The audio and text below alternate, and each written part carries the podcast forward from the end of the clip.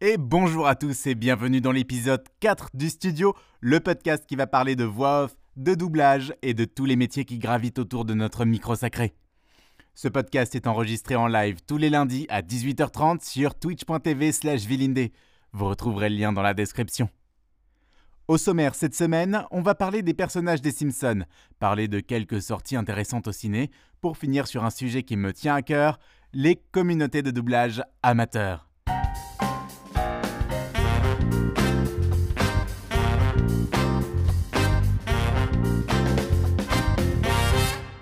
Cette semaine, on parle d'une grande série animée qui a traversé les générations, les Simpsons.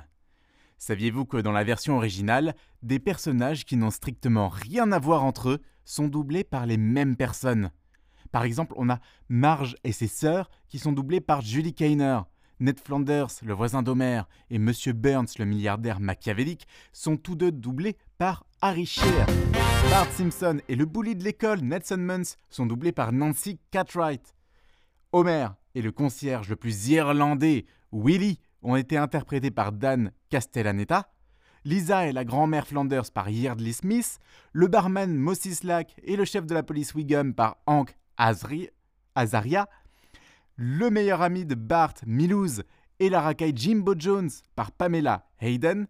Agnès Skinner la mère du directeur d'école et la folle au chat ont été doublées par Tress McNeil.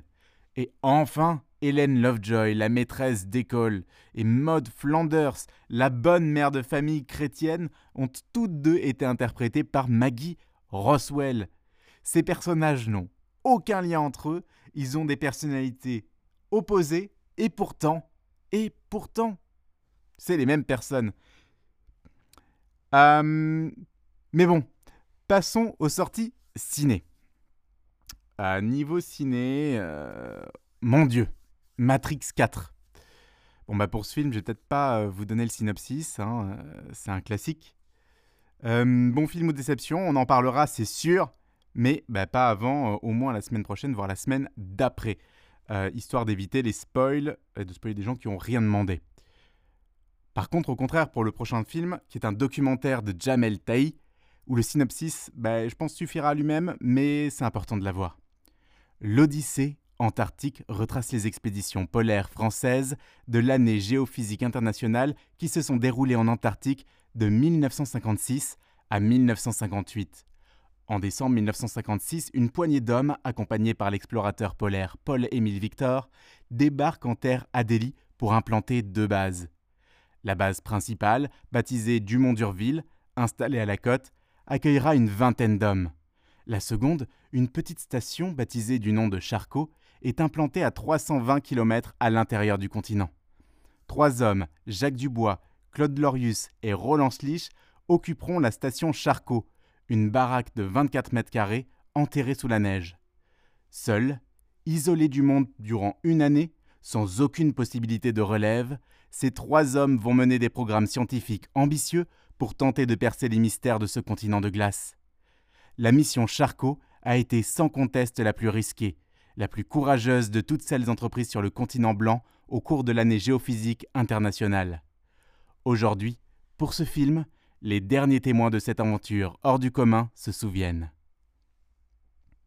Côté Netflix, si vous voulez continuer à découvrir les moins parisiens des Parisiens, des comportements clichés de Français vus par des Américains, alors vous adorerez la sortie de la saison 2 de Emily in Paris ce mercredi 22 décembre. Et enfin, vous pourrez retrouver dès le mercredi aussi 22 décembre, mais sur Disney cette fois-ci, le film Les années coup de cœur. En voici le synopsis. L'histoire de la famille Williams durant les années 1960 est perçue à travers les yeux de Dean, alors âgé de 12 ans. Après avoir acquis la sagesse de l'âge adulte, les souvenirs hilarants et pleins d'espoir de Dean illustrent les hauts et les bas de son enfance au sein d'une famille noire de classe moyenne dans l'Alabama, ainsi que ses amitiés et les leçons qu'il a apprises en chemin. Pour finir sur les sorties ciné de cette semaine, petit point rattrapage. Depuis la semaine dernière, vous pouvez revoir tous les épisodes de Malcolm de la saison 1 à la saison 5 sur Disney ⁇ Et pour finir, la carte blanche. Eh ben, on va parler des communautés de doublage amateurs. Mais alors, euh, c'est quoi finalement? Vous me demanderez Eh bien, c'est très simple. Il s'agit de gens passionnés de doublage qui s'entraident pour soit s'améliorer dans le domaine, soit pour exécuter des projets de doublage ou de redoublage quand ils considèrent que c'est nécessaire. C'est entre autres grâce à eux que certains jeux vidéo obtiennent un doublage français quelques années après leur sortie. Ils s'occupent aussi de redoubler les films dont on considère qu'ils ont eu une mauvaise adaptation, en prenant en compte les retours des fans par exemple. Et euh, bien souvent, les comédiens amateurs, bah, c'est eux-mêmes des fans en fait. Enfin bref, c'est une communauté de passionnés qui fait tout pour permettre au plus grand nombre d'apprécier des voix françaises tout en s'amusant à incarner des personnages divers et variés.